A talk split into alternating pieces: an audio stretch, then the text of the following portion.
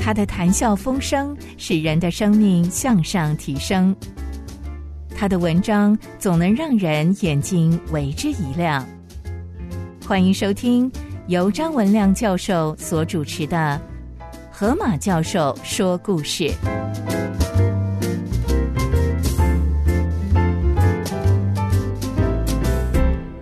各位先生、各位女士，我是张文亮教授。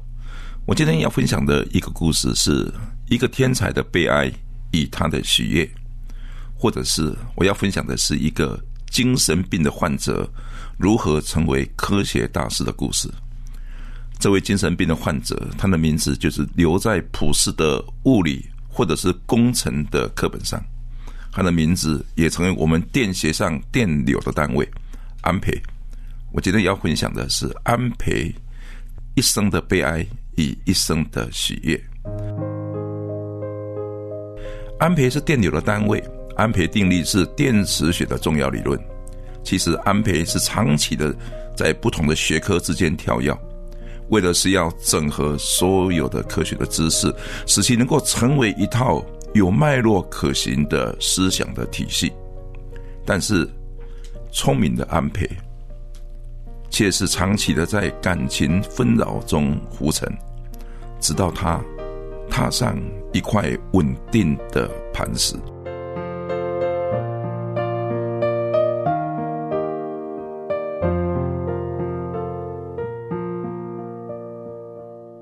一七七五年一月二十日，安培生于法国南部的里昂。安培的父亲是当地杰出的纺织商人。也是热衷教育的人。安培的父亲相信爱读书的孩子尝试先爱上听故事，因此安培还不能够识字之前，他的父亲就经常为他朗诵诗歌、戏剧、讲解童话。安培后来写道：“我依然记得年幼的时候，父亲用幽默的语调说着动物与植物的故事。”这些有趣的小故事，深深的启发我不断向前学习的欲望。安培七岁的时候，他的父亲成为他的家庭教师，还持续的教他生物学、数学、天文学、语言学。安培的父亲将白天的时间分为四个等份，有三等份他拿来教安培读书，剩下的时间他才去做生意。晚上，他的父亲又陪安培复习白天所学习的内容。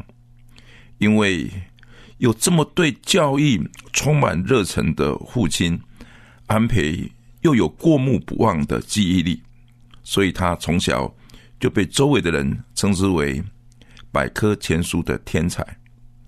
安培后来写道：“我在十岁的时候，我就已经读完三十巨册的百科全书。”我到了晚年，我依然还记得所读过的内容。安培后来以电磁学的研究而闻名，但是安培在史学、哲学、植物学都有很高的造诣。他在十三岁时就阅读欧拉以伯努利所写的数学研究报告，并且当年他也投入一篇求圆锥形曲线长度的研究给里昂科学会。隔年还获得刊登。安培也去旁听里昂学院达伯伦教授的数学课程。当时达伯伦教授给安培的评语是：数学的困难完全无法拦阻他前进的脚步。安培在十九岁的时候，他又发表了多次回归方程式的数学解，并且很特别的，他就用诗的方式来表达他所写的数学。这不得不归功于他父亲从小给他的教育。一七八九年五月，法国大革命爆发，象征法国路易王朝的权力——巴士底监狱，于七月十四日被攻下来。这时候，全国进入无政府状态般的混乱，里昂的政府军队也宣告解散。城里到处有抢劫、有暴动、有谋杀。为了维持治安。安培的父亲将纺织工人组织起来，成立了一支五十人的自卫队，可以保护工厂与住家附近的治安。由于需要维护治安的地区太多，这支自卫队不断的扩编，不久成为里昂防卫队。安培的父亲担任防卫军的司令，并且他与里昂的警察总长一起来维持治安，城里的动乱迅速的归于平静。这支保卫乡土的防卫军，在革命党的眼中是勇兵之重。一七九一年十月，革命党组织议会成立军队。隔年五月，下令攻击里昂防卫军。里昂防卫军完全没有料到议会的军队会攻击他们。安培的父亲前去陈情，立刻被捕，并且当时宣判死刑。他的父亲在临行前给家人最后的一封信，父亲写道：“我期待我的死能够使里昂的市民被屠杀的可能性降到最低。”我赦免那些在断头台旁边欢呼的人，在法庭上对我咆哮的人，以宣判我死刑的人。我知道，我不久将要离开这个世界，前往真正永恒的国度。我有一个亲爱的女儿，已经先在彼处。现在让我牵挂不下的是我所爱的、已照顾的你们。愿两个孩子的一生能够敬畏上帝，秉行公义。除此之外，我无所求。十一月二十三日，父亲被送上断投胎，并且所有的财产全部充公。这个打击太大了，安培完全没有办法接受父亲的死。有一年之久，他成为一个精神病患。他白天将自己锁在房里，他晚上就出去室外游荡。一七九三年五月，法国进入恐怖时期，革命议会下令，只要有反政府的意向，不拘年龄、性别、宗教或任何因素，一律关到监狱里。但是在巴黎，一下子就有一万四千个人被关进去。安培的母亲担心孩子的安全。他就将安培送到里昂的郊外一个人口只有四五百人的小镇，名字叫做普利米尤克斯，并且请了一个老管家来照顾他。一七九四年的九月，恐怖时期结束，但是恐怖的议会依然实施恐怖的管制，侦查反叛分子的秘密警察经常在安培的住处附近走来走去。一七九五年十月，比较温和的执政议会取代了革命议会，但是依然限制反叛分子家属的自由行动。安培不能回到里昂，他逐渐的恢复意识，也逐渐的能够念一点书。有时候，安培就一个人在镇外的森林中散步。但是，很多人认为安培是处于一种失神的状态。首先，能够改善安培失神的状态，是一本有关于植物学的书。安培有一天翻翻书，发现他可以恢复的一些记忆力。他空白的脑筋可以忽然抓住了几个熟悉的图像，还有几句的短语。安培走出户外，他闻到花香，他看到浮影，在熟悉的马路和森林中，他开始有了方向感。有一天，安培写道。夜里，我走到森林里，坐在小河边。我不知道我坐了多久。黑夜渐渐的过去，早晨的曙光照在树梢上。我忽然想到，圣经里写道：“有晚上，有早晨。”这是头一天。这是创世纪的第一章第五节。啊，黑夜之后一定会有早晨。不久。安培又继续写道：“一个人如何去面对人生的苦难呢？如果上帝在掌管，为什么这个世界有这么多不合理的事呢？”安培继续写道：“人所遭遇过的苦难，以对上帝的期盼，为什么老是对不起来呢？上帝的应许是有黑夜，那是苦难，但是黑夜一定会过去，早上的欢呼喜悦必定来临。”因此，我看苦难的角度改变了。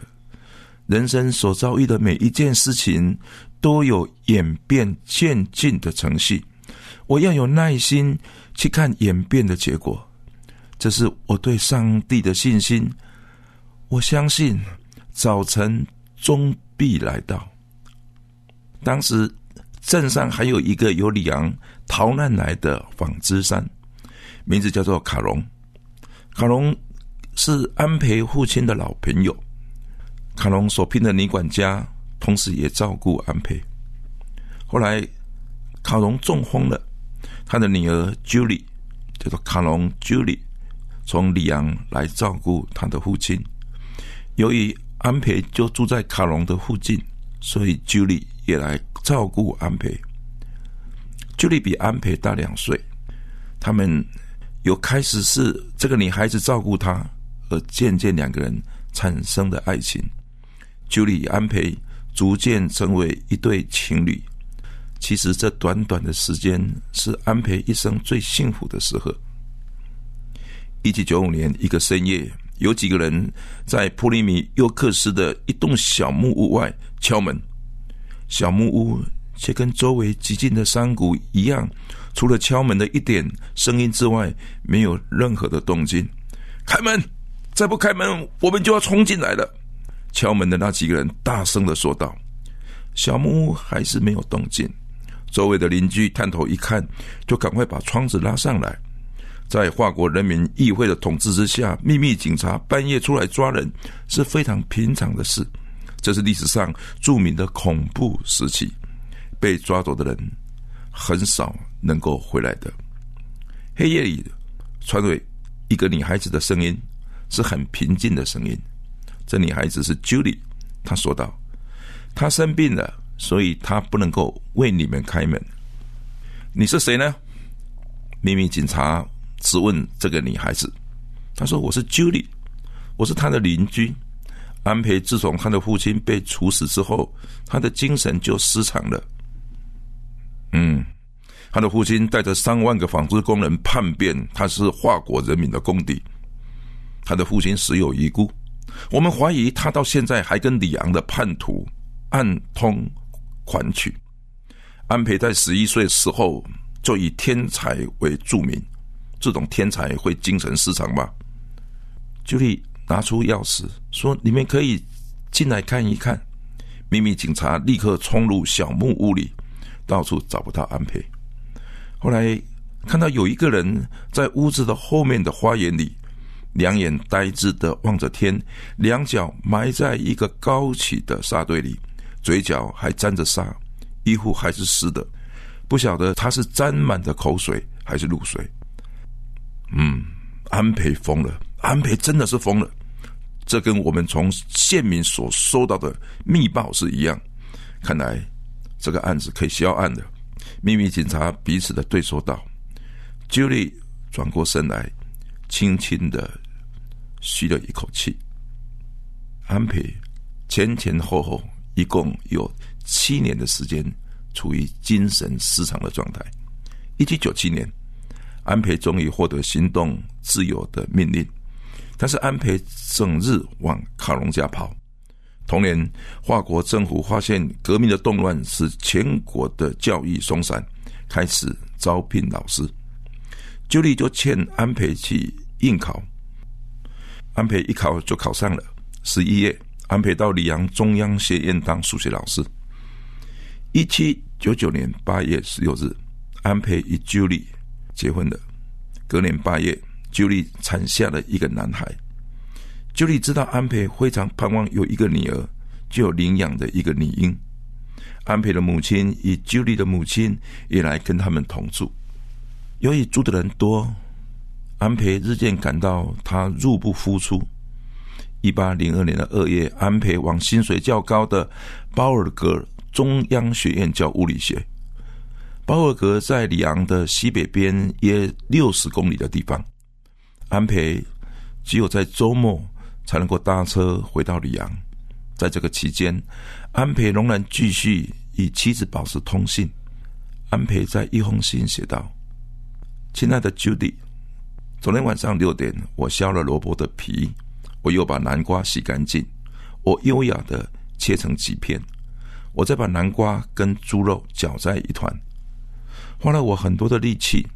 我准备要下锅的时候，才想起炉火里没有火。我把木炭摆好，点上了火，没等到怎么点都点不着木炭。我蹲下去用力往炉口吹，结果我咳了一阵子。等我咳嗽咳好了，刚刚点燃的炉火又熄了，我只好又点火。我一边咳嗽一边吹火苗，火旺起来的时候，我竟然闻到焦味。原来我锅子里面忘记放油。锅子里面的菜已经焦糊了，亲爱的 Julie，你的丈夫就是在这里，现在正在吞嚼着这个难吃的食物。我在这个时候，我特别的想到你，原来煮饭比物理还困难，让我精疲又力竭。现在你知道为什么我一天只吃两餐的原因吧？需要你的安排上。他不断的写信回家，表达他对妻子的爱，思念与感恩。至今，法国博物馆里面还珍藏着许多安培婚后给妻子所写的信。安培在一封的家书上写道：“亲爱的 Judy，谢谢你为我在车上预备的便当，里面还摆着一块小小的肉丁。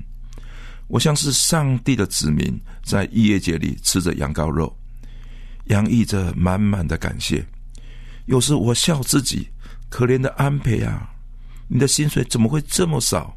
怎么只能吃这一点点的肉呢？但是，亲爱的 Judy，你的爱使我的享受变为丰富。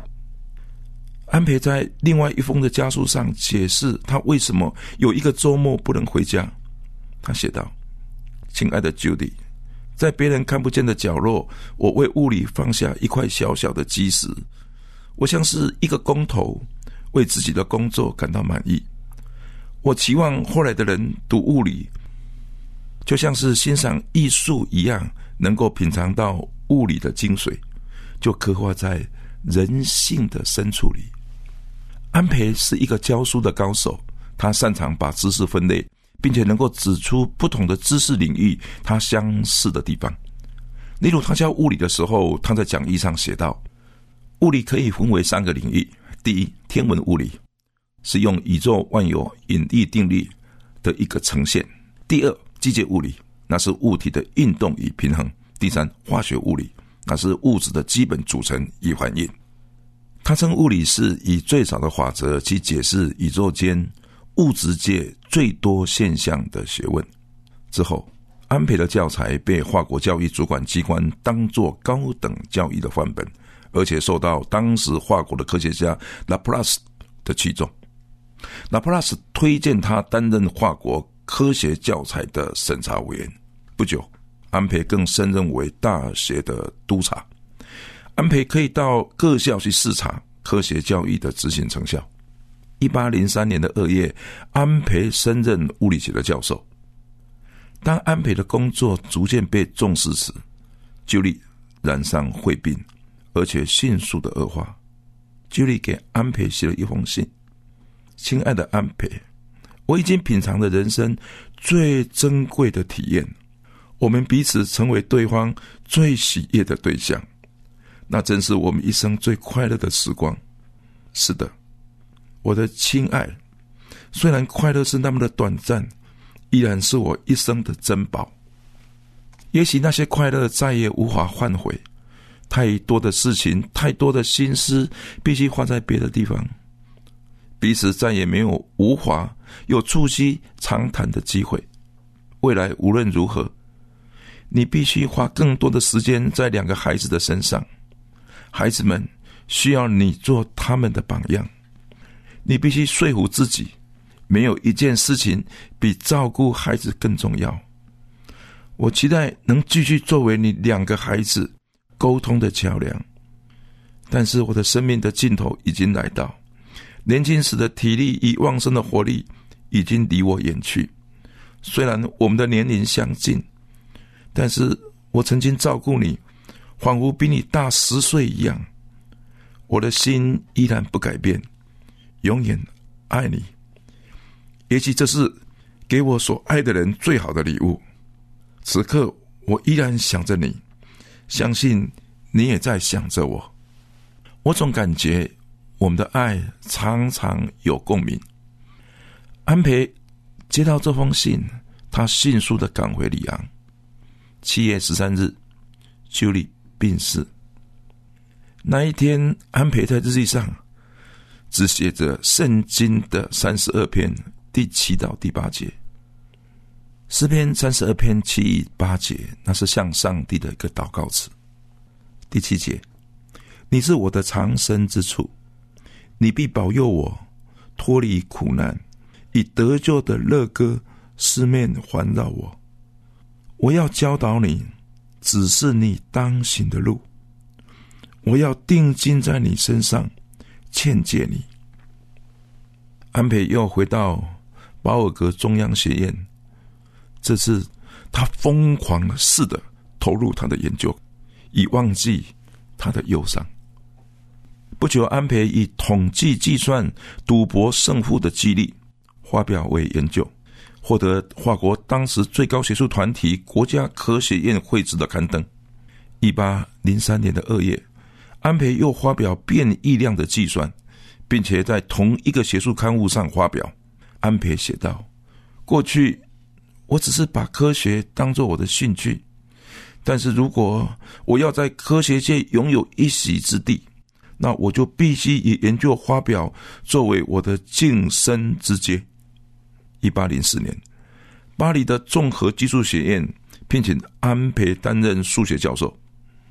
一八零四年，法国进入拿破仑帝国统治的时期，综合技术学院是当时法国最好的大学。当时的老师除了拉普拉斯以外，还有拉格朗奇，还有傅里叶等等。这里的毕业生。未来都会成为拿破仑军团的军官，所以学校也采用军事教育化。学生住在经营式的宿舍里面，并且以整齐的步伐进入教室，并且要向老师立正、敬礼。坐下之后，老师才开始上课。拿破仑要求他的军官除了带兵打仗之外，还要懂数学。安培在这个时候发表了几篇有关于。偏微分的研究，安培认为物体的移动速度与加速度的变化、以浓度的扩散等等的物理现象一样，以及运动之初的起始条件与运动时的边界条件有关。安培认为，用偏微分方程式不只可以描述物体的运动与变化，并且可以用数学方程式来解。而赋予物体的运动有更深的探讨。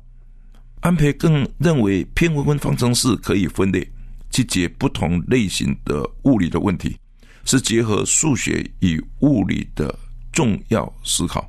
一八一四年，安培以此研究获得法国科学院的院士，并且在隔年升任为综合技术学院数学分析与物理机械学的教授。除了数学与物理之外，安培也研究化学。一八一零年，安培研究佛酸。他虽然无法纯化佛，但他认为这是一种新的元素。他并且给这个元素取名为佛。一八一三年，安培从海带里面纯化一种新的物质，与戴维、法拉第一起进行实验之后，发现这是一种新的元素所组成的。安培。给这个元素命名为碘，安培继而由元素的原子量用数学去推导它原子组成的晶体的结构，他开启后来非常重要的晶体物理化学的研究。一八一四年，安培的数学成就已经以拉普拉斯齐名，化学的成就在法国已经是无人可以匹敌。在教育上，安培升任为全国各大学的督导。安培的确如愿以偿的在科学界占有一席之地，但是这个各界推崇安培的另一面，却有华人所知的一面。安培到巴黎后不久，经过他人介绍，认识当时在社交圈以美貌著称的女子波托特。安培一见波托特，立刻陷入情网。一八零六年的四月，安培向她求婚。对方要求要有七千两百华郎，相当于当时安培六年的薪水的聘金，并且要办一个非常盛大的婚礼，并且安培要支出所有的费用。安培的母亲看到这个女孩子之后，劝安培不要与她结婚。波托特知道事情之后，立刻哭闹着威胁安培：如果不要他，他就立刻去自杀。八月一日，安培终于借主的款项，两人才结为夫妇。结婚不到两个月，波托特以怀孕、有爱以她的外表为由搬回娘家。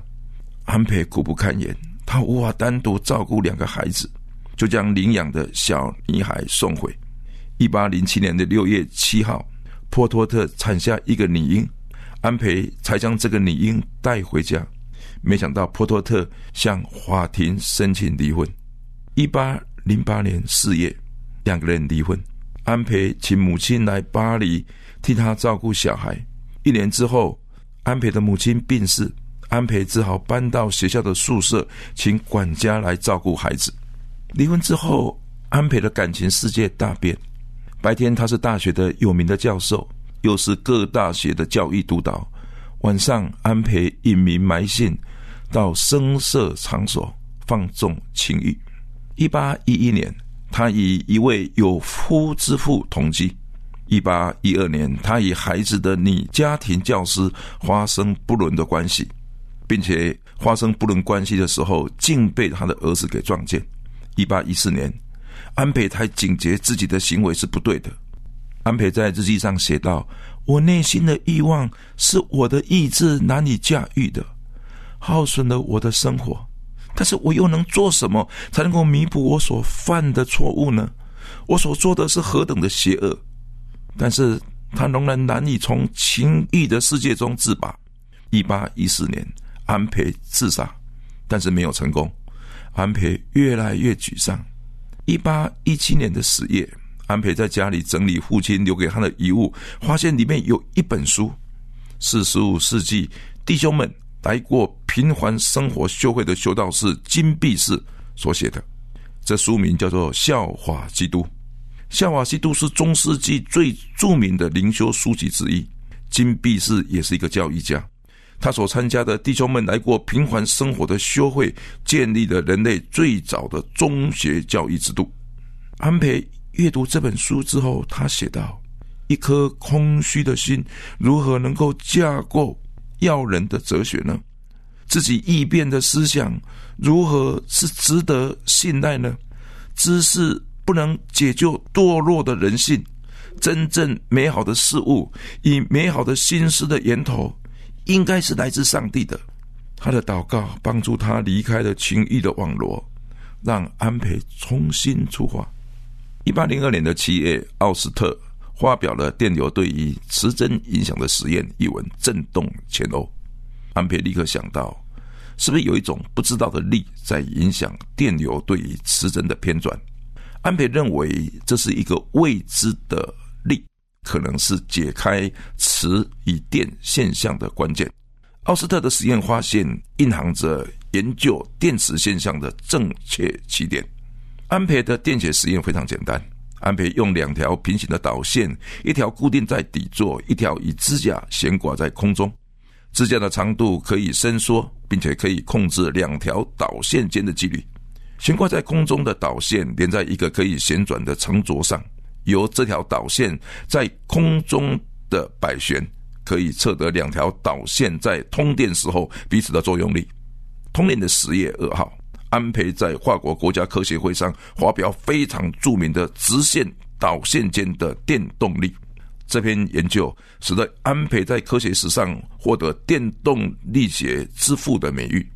安培写道：“当这条导线上的电流方向相同的时候，则导线互相吸引。”反之，当电流的方向相反的时候，导线互相排斥。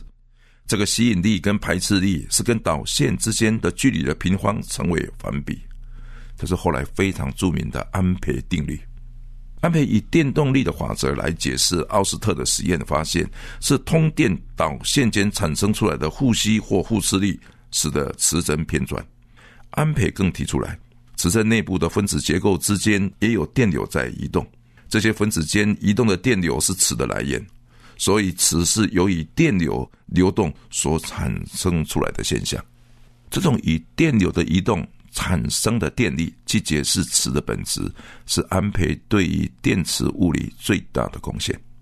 同年的十二月四日，安培将导线砸成线圈，他发现线圈所砸的砸数越多，电流所产生的力量越大。后来就称之为安培加成定律。一八二一年的一月，安培开始以数学演绎通电导线间电力的大小。他将导线摆成不同的角度、不同的距离来进行实验，并且把结果用数学来表示。由于电力的大小与距离的平方成反比，安培提出距离等于零的时候，电力的大小就无法测定跟表示。这是数学的演绎与实验物理间的差异。安培是第一个把物理区分为理论物理与实验物理这两大领域的人。但是安培本人始终在这两个领域之间跳来跳去。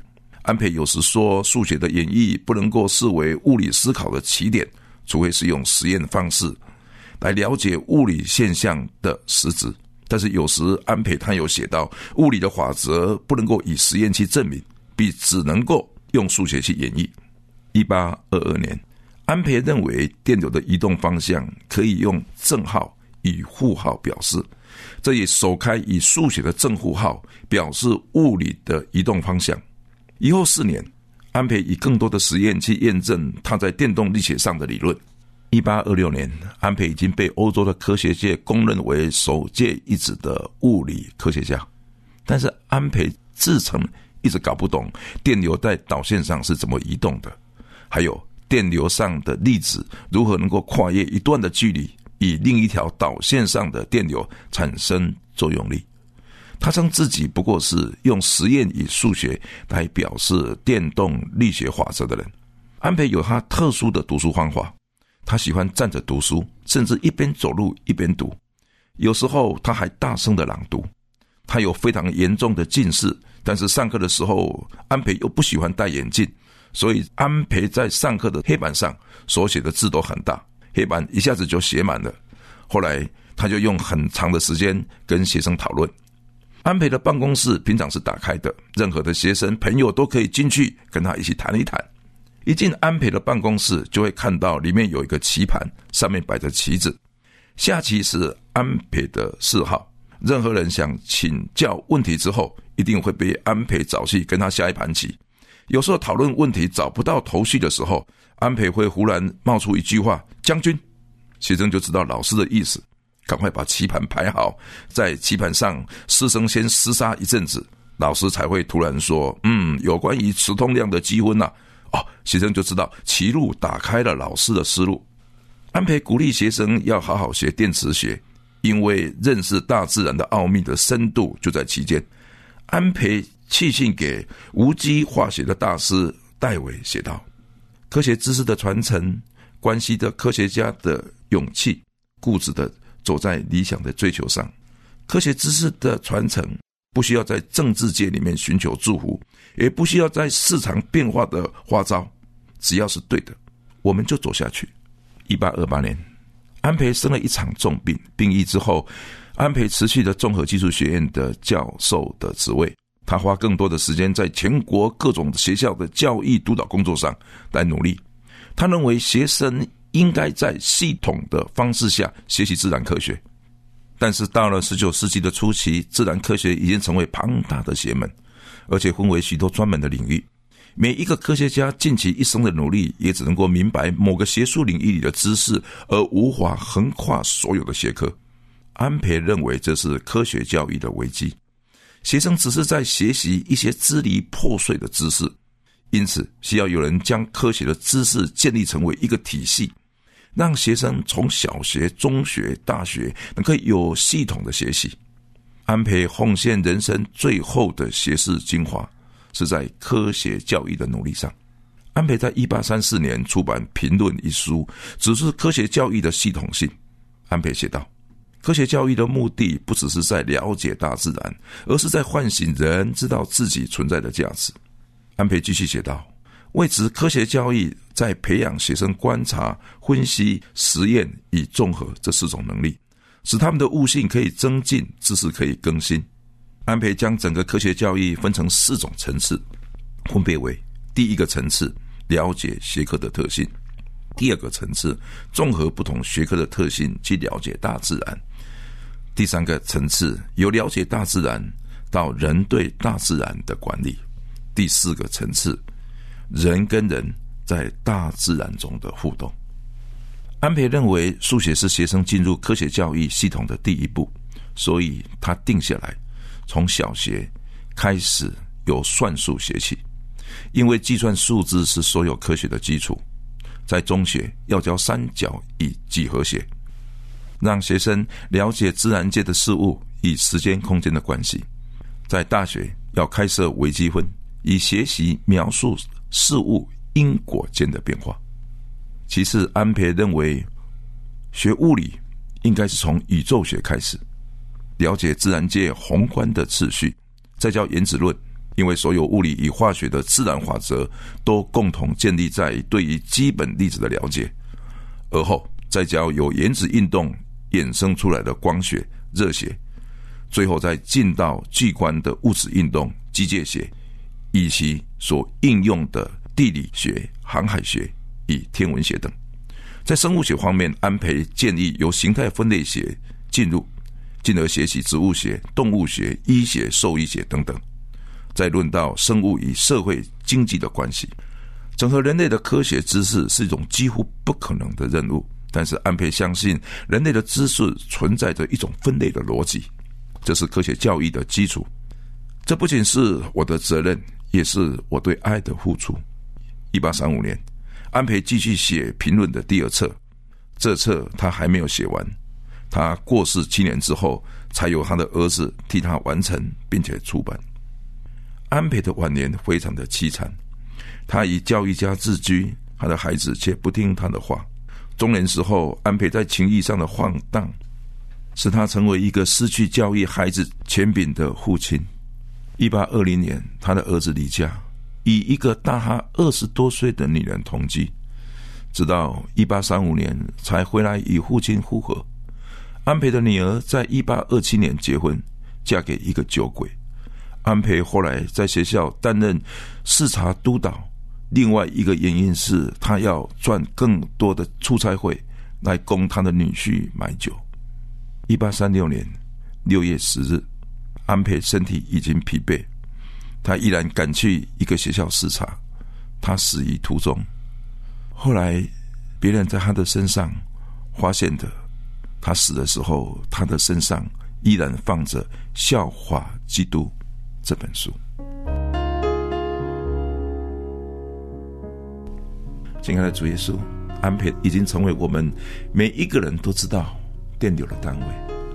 安培当年所建议的，在小学一年级学算术，在中学一年级学三角几何，大学一年级学微积分，现在都这样做。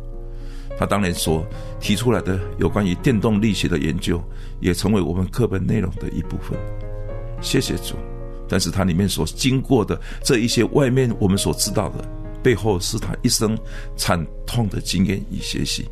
你一直带领着他，你一直带领着他，即使他在最难过的时候，你依然保守他，使他最后能够回转回来，因着读《笑话基督》这本书。感谢主。感谢主，众人所看的都是外表的成果，众人所看到的是众人的掌声，众人所在乎的是多少的荣誉所给的名声。但只有你真正的知道一个人心里的孤单、心里的痛苦和心里的挣扎。谢谢主，主啊，我们需要你以得救的热歌环绕我们，我需要你带领我们前面的道路，需要你带领每一步。因为你只有看得准我们走向那永恒国度，那真正的道路应该怎么走？那真正的力量是从你而来。谢谢主，借着安培的见证，让孩子重新再来思考什么叫做跟随主的道路，如何的单纯，是如何的朴实，是如何的简单，是单单的跟着你而走。仰望主保守，仰望主祝福，仰望主给力量。孩子这样祷告祈求，是奉耶稣基督的名求，阿门。